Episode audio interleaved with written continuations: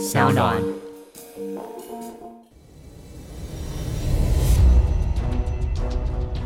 什么是正义？什么是真相？跟着台湾剑士权威阿善师，重返那些离奇、轰动的命案现场，请听阿善师的剑士实录。各位听众朋友，大家好，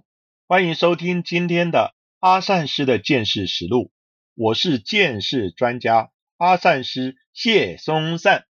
大家好，我是子荣，非常的感谢大家踊跃的回复我们百集的回馈赠书的一个表单。我们表单已经收到了上百位听众们非常踊跃的回复，而且好多人哦都写了好多的这些回馈啊，或者是建议等等的，其实让我们看了我都非常的感动。而其中有一题，我们问大家说最喜欢的集数是哪一些？其实蛮多的听众哦都非常的好，都回复说呢每一集都很喜欢，真的很难选出来哦。那第二名，大家呢非常有兴趣的，就是第三十二集还有第三十三集的陈静心相关的一个案件。那我们的活动还有剩下最后的两周时间，我们截止日期呢是八月十五号，也欢迎各位的听众朋友们一起参与百集的回馈赠书活动，就有机会拿到阿善师亲笔签名的新书《台湾大案见识现场》哦。另外呢，在表单里面呢，我们也收到了很多听众朋友的建议。那有一些建议呢，他说希望呢节目时间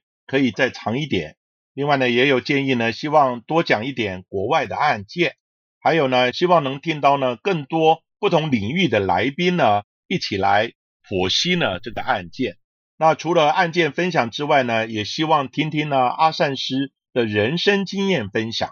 当然呢，这些听众朋友的建议呢。我们都呢全部会考量跟采纳，还有呢，我们在一百集的时候会将呢各位听众朋友所填注的表单呢上面的一些问题或是建议呢，我们会收集起来，在一百集的时候呢，我们会做一个回馈啊，然后呢给大家呢做一个说明。另外呢，也祝贺我们终于做到第一百集了，所有听众朋友的宝贵意见呢。就是我们节目呢成长的养分，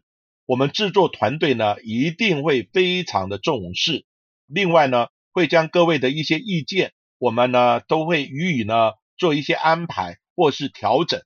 再次的感谢呢大家的一个参与，你们每一封的留言，我们都非常的重视，都会仔细的看。有机会呢，也希望呢会陆续的在节目之中呢来回复大家。没错，我们看到了听众朋友们的来信，所以呢，在今天的节目当中，特别挑选的是听众所敲碗的香港雨夜屠夫的连环杀人案。这个案件距今已经超过了三十八年，但是仍然是香港十大奇案之一，也是被翻拍过，成为最多港片的命案。光是电影就有《热浪》《求爱夜惊魂》《羔羊医生》，还有《香港奇案之吸血贵丽王》，还有《雨夜天魔》等五部的作品。而其中呢，在一九九二年的《羔羊医生》是由任达华所饰演的这一名凶手林过云呢。如果大家有兴趣的话，也可以找找这部电影来欣赏。而林过云呢，是香港首位的连环杀手。而在当时，在香港的民众吓得不敢搭乘计程车，因为凶手就是一名计程车司机，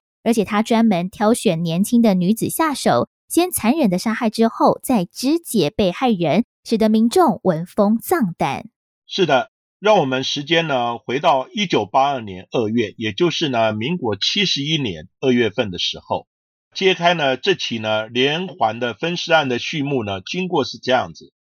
有一个袋子，它是装着呢女性的头颅与一双呢手背的这个尸袋。那它被呢发现呢丢在呢沙田的一个城门河，而且呢已经呢飘出阵阵的腐烂的尸臭味。那分尸案呢最难处理的就是判断死者身份跟死亡原因这个部分。不过由于呢尸体呢，浸泡在水中的时间呢还不长，身上的刺青呢还清晰可见，所以呢，警方透过呢刺青的辨识呢，确认了死者的身份。那死者呢是一名在夜总会上班的二十一岁的陈姓女子，但是呢，这一名陈姓女子的生活背景呢跟交往呢是相当的复杂，警方呢一时呢也找不到一个破案的头绪，但是呢有目击者看见这个陈姓女子呢最后她是出现在尖沙咀这个地方，然后呢她是搭上了计程车之后呢就消失不见，只是呢线索仍然是不明确，还不够，因此呢这一起命案的侦办呢也停滞了半年之久。在六个月之后，警方接到了旺角一间相片冲洗店店员的报案电话，说有人呢拿着一批人体器官的特写照去冲印哦。那警方接到了报案，马上就到了现场，将现场的底片还有照片全数取走，交给法医官还有科学鉴证科来进行了相关的鉴定还有检验。法医官根据着尸体还有血液的颜色来判断，其实照片当中的尸体死去的时间不到三个小时，而且从尸体的切割方式还有刀痕来看，肢解尸体的人并没有医学的解剖尝试，因此排除这个是教学的照片的可能性。而另外呢，科学鉴证科也发现了这些照片其实也不是翻拍杂志或者是其他的一些网络图片，而是直接对着尸体拍摄的。因为其中一张照片的右上角有一个反光的地方，在经过了放大之后，证实是一颗小小的水珠，而水珠的弧形表面也显示了一名少女的半张面孔，这和七月二号所失踪的良性少女其实非常的相似。在警方收到了法医官还有科学的鉴证科的相关报告之后，认为事有蹊跷，所以决定采取行动。由旺角警署的凶杀组的警长李达军率领多名的探员来到了照相馆，并且呢假扮了店员或者是顾客来等待着林过云前来领取照片。那等到呢这个嫌犯呢林过云呢前来取件的时候，警方呢一勇呢一把就逮捕了林过云。不过呢在侦讯的时候呢，林过云他坚称他是帮人家呢领取照片的，哦这照片不是他的。那警方呢也并没有这么傻，就被他骗到了，所以呢当天就搜查了林过瘾的住处。那当警方呢打开林过瘾房间内的一个柜子的时候，发现了里面的东西呢实在是令人触目惊心了。一瓶一瓶装着人体器官的标本，里面呢包含六个乳房以及呢生殖器官等等，都是呢被用药水来浸泡。放在玻璃瓶里面，摆在柜子上面。另外呢，也有被害人的衣物呢，以及大量的女性呢器官的一些特写的照片。另外呢，还发现了有四十多卷的录影带。于是呢，警长呢李达军呢就正式拘捕了这个林过云。当时呢，林过云呢却只有二十七岁。警方开始征询林过云，首先最关心的就是失踪的良性少女的一个下落。而良性少女呢还未成年，而且也是应届的会考考生，在参加完了谢师宴之后就离奇的失踪了。而她的身份证也在林过云的房间被找到，不过林过云辩解说，身份证是他在计程车后座发现的。本来想要交给警方，但是之后却忘记了。而另外呢，警方也追问说：“那你洗相片这件事情要怎么解释？”林过云表示说：“这是他在摄影展上面认识的一名医生，还有解剖学家，因为出国将摄影器材还有这些标本托给林过云来保管。而不管警方如何逼问，林过云一直矢口否认犯案。”知道了警方逐一查看了四十多卷的录影带，而其中有三卷也被特别标明上了名字。没想到影片的内容就是林过云正在解剖女性尸体的画面。依照林过云解剖的熟练度，警方推测被写上“严肃的秘密”。是第一支影片，片中林过云他生疏的用手术刀来肢解尸体，并且切割下死者的性器官做防腐处理。而第二支叫做雨夜行动，也是录下另外一位被害者被解剖的过程，可以看出林过云的解剖技术比之前还要进步许多。而第三支影片第四次行动中的死者，正是失踪已久的良性少女。而影片当中，林过云还对尸体进行性侵，而面对录影带的铁证，加上了五名专家的诱导之后，林过云才终于坦诚犯罪。是的，林过云呢，他坦诚呢，过去呢半年来，他曾经呢杀害了四名的女性被害人。那第一名呢是沙田呢分尸案的陈姓女子。那这一名被害人呢，陈姓女子，她是呢在一九八二年，就是民国七十一年呢二月三号的时候呢凌晨四点，她下班收工后跟朋友呢一起喝酒。那喝酒之后呢，在尖沙咀的地区呢搭上了林过云驾驶的哦这一部计程车。那林过云呢载着。醉到呢，已经意识不清、不省人事的这个陈女呢，回到自己住家的这个楼下，然后呢，他独自呢，先返回家里面，哦，拿取了这个电线，然后呢，回到车上，将这个陈女呢勒死，并且呢，把她的尸体呢抬回家中，藏在呢客厅的沙发椅的底下。到了第二天呢，等待呢家中的人全部外出之后。他将呢这个尸体再搬出，然后呢把衣服剥光，最后呢对这个尸体呢开始拍照。那林过宇呢从这个陈女的这个钱包里面呢拿取了港币呢五百块，那他就到街上呢买了电锯，呃最后呢回到家里面将陈女呢肢解成为七大块，并且呢留下的性器官呢用米酒来浸泡呢防腐。那残肢呢，则用报纸包好呢，放入塑胶袋中，弃置在呢沙田区的一处呢山坡的草丛里面。但是呢，因为后来下大雨，才被呢冲刷到呢沙田的城门河，而被呢民众来发现。第二位死者是陈姓的收银员，他在五月二十九号凌晨五点二十分左右下班，而在大雨当中，他搭乘林过云所驾驶的计程车回家。而林过云就在途中停车，用刀恐吓，再用手铐铐住，再用手铐铐住陈姓收银员，最后用电线将他勒毙死亡。而这次林过云是用外科的手术刀来进行肢解，并且将死者的乳房还有阴部割下来进行防腐，其他尸体的部分就一样用报纸包好，再装入麻布袋，在入夜之后弃置于铜锣湾的大道坑的山坡草丛中。那第三位被害人呢？她是一名呢良性的女清洁工，在六月十七号呢凌晨四点，他下班之后呢，也搭乘了林过云呢驾驶的计程车。那不久之后呢，就遇害了。林过云呢将尸体呢带回家中呢，也予以肢解。那这一次呢，他先把摄影机呢先架好，然后呢，并且运用了自拍的功能。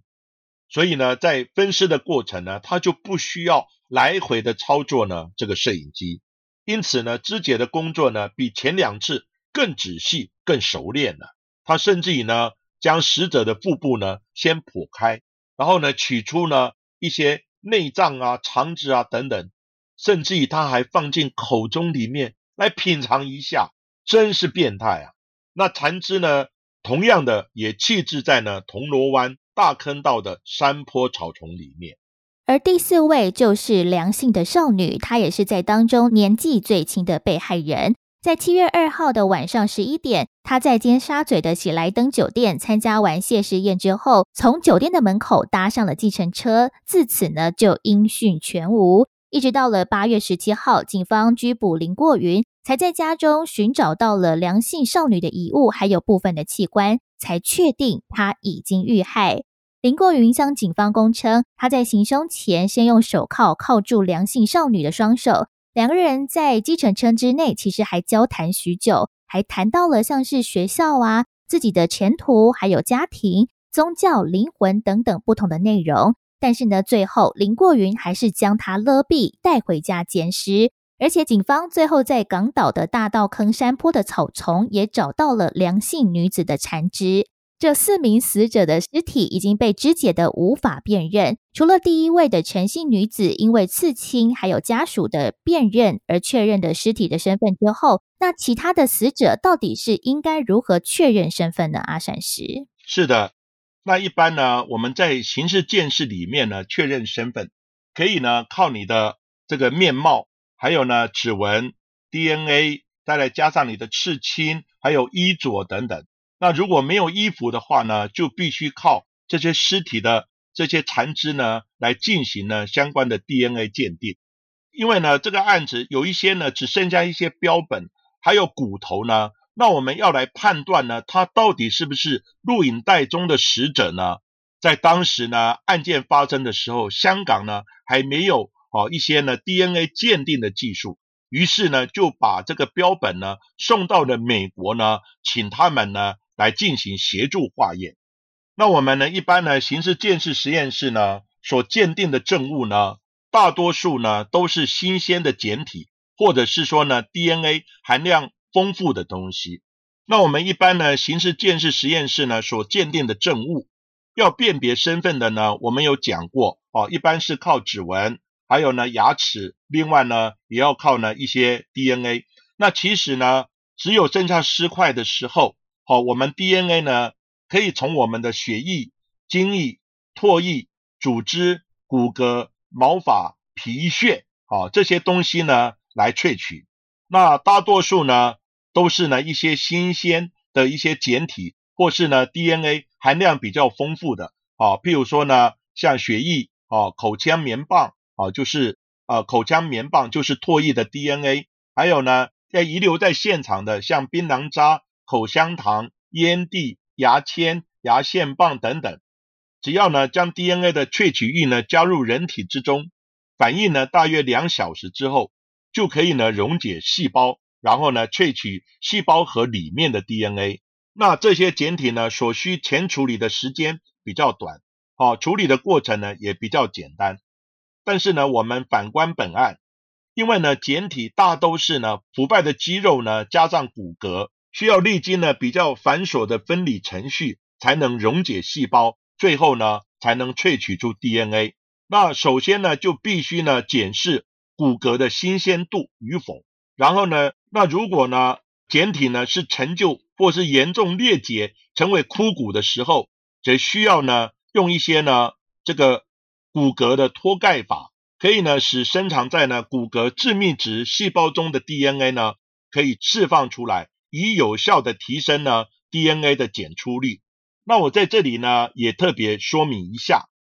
那 DNA 呢刚刚讲过呢，可以在血液、精液、唾液、组织、骨骼、毛发、皮屑中来取得。那因而延伸的，在现场呢，有一些像槟榔渣呢、烟蒂、口香糖，还有呢一些牙签、牙线棒，或是呢擦拭的卫生纸等等呢，还有呢牙刷，另外呢口红等等，上面呢只要跟我们身体接触的，都可以萃取出 DNA。那现在呢 DNA 的技术呢已经非常的先进，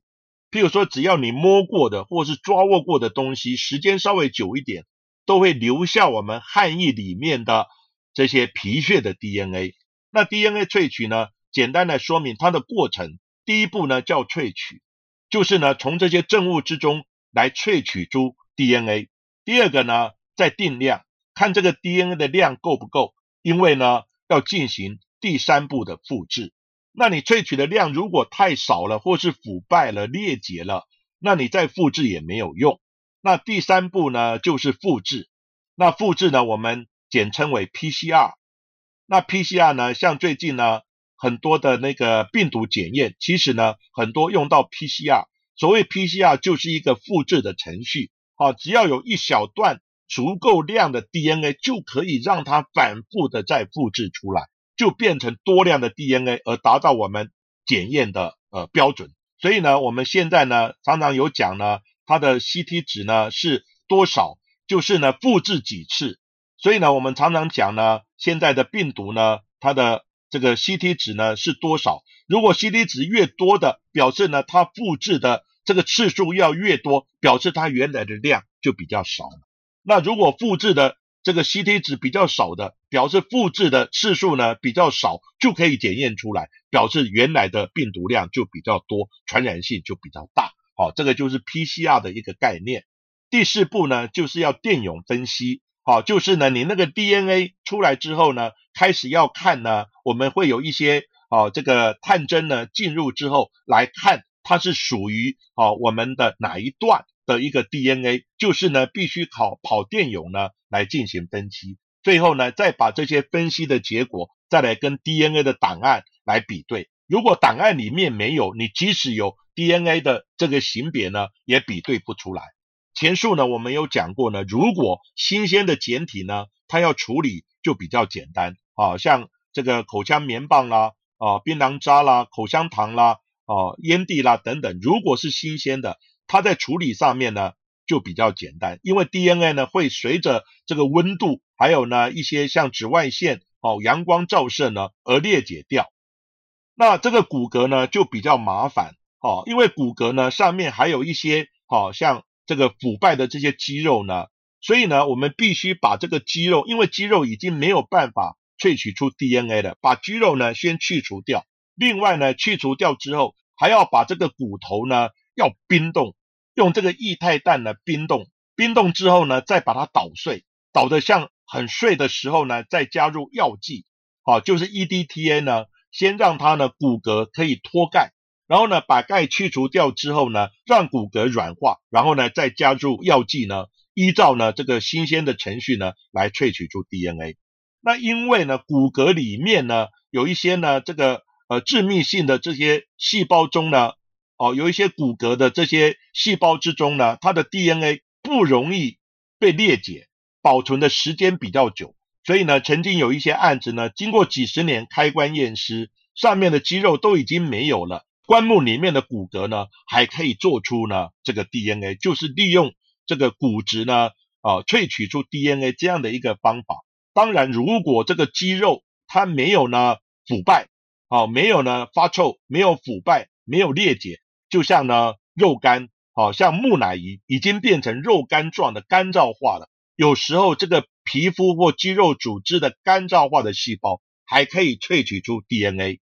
所以呢，就按照我们刚刚所讲的 DNA 萃取、定量、复制、电泳分析，加上 DNA 比对，来完成我们人别的一个 DNA 鉴定。最后，林过云在被捕的七个月之后，在一九八三年的三月三号，这宗轰动全香港的首宗连续杀人案，终于在高等法庭开审。被告由于犯罪手法过于凶残，而且年纪最轻的受害人只有十七岁，被控四项的谋杀罪。根据警方的说法，怀疑他杀的人不止这四名被害者，因为他的房间阅历上有十几个被打上记号的日期。而警方呢，也特别问林过云为什么要在阅历上面做这些记号时，他自己回答说：“每当我做了大事的时候，都要记录下来。”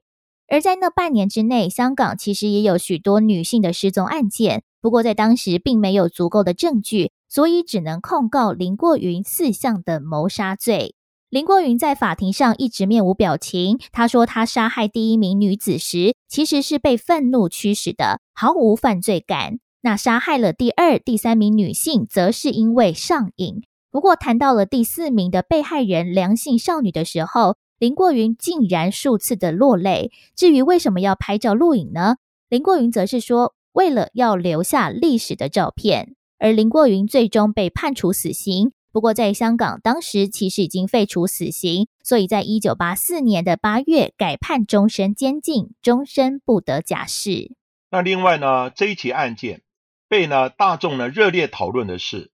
凶手呢林过云他的成长背景到底是如何？那也有专家呢，曾经分析呢，研究过林过云他的一个身世背景。那指出呢，林过云他的童年非常的悲惨，家庭呢也是非常的复杂。父亲呢有三个太太，那生母呢透露，林过云呢当时常常呢被父亲呢殴打，就是有家暴。然后成年之后呢，跟家人的关系呢也越来越疏离。但是呢，他的父亲呢在受访的时候表示。不认为呢，是因为自己管教过严的关系，而是呢，这个林过云呢，他的性格太过叛逆了，是他自己本身的问题，而且这个社会呢，也要负起呢一些责任。其后，林过云的父亲呢，啊，也在呢元玄学院呢，为这四名的被害死者呢供奉呢灵位。那林过云呢拍下的录影带呢，跟一些照片，在案件呢审结之后。也全数的被销毁掉。那部分呢，受害者的器官仍然保留在呢湾仔的一个法医总部，作为呢一个法医实务的一个教材。因为第一个这个诚信呢，被害人呢在找到头颅之后，一时也无法辨识身份。所以呢，这宗案件呢，也促使了香港呢成立了香港齿科法医小组，就是呢以后发现到有一些头颅、牙齿，甚至于齿痕的咬痕需要鉴定的时候，可以由这些小组呢来进行齿科的一个身份鉴别。那其实呢，在我们九十四集的时候，有谈到呢韩国的犯罪侧写师李真淑呢，他所这个办案的一个经过，那我也觉得啦，这个案子呢，其实这个林过云呢，其实应该有一些问题，所以呢，也有专家呢，就是分析研究过林过云，那发现呢，其实他有一些呢，呃，童年悲惨的遭遇呢，还有家暴的问题，还有呢，家庭复杂的一些问题，因此我觉得呢，在国内像连续杀人、随机杀人。或是因为精神因素的这种杀人案件，都应该呢先经由犯罪学家、心理学家，或是呢精神医学的专家呢一起来会诊呢来鉴定，找出呢根本的犯罪潜伏的因素，是家庭教育的问题，还是呢儿童受虐的问题，还是家暴的问题，还是管教不当的问题，还是呢学校教育呢或社会呢的一些影响。那把这些因素找出来之后呢，提供我们的政府呢，在预防犯罪哦，还有呢，这个教育制度方面呢，来做一个改进的参考。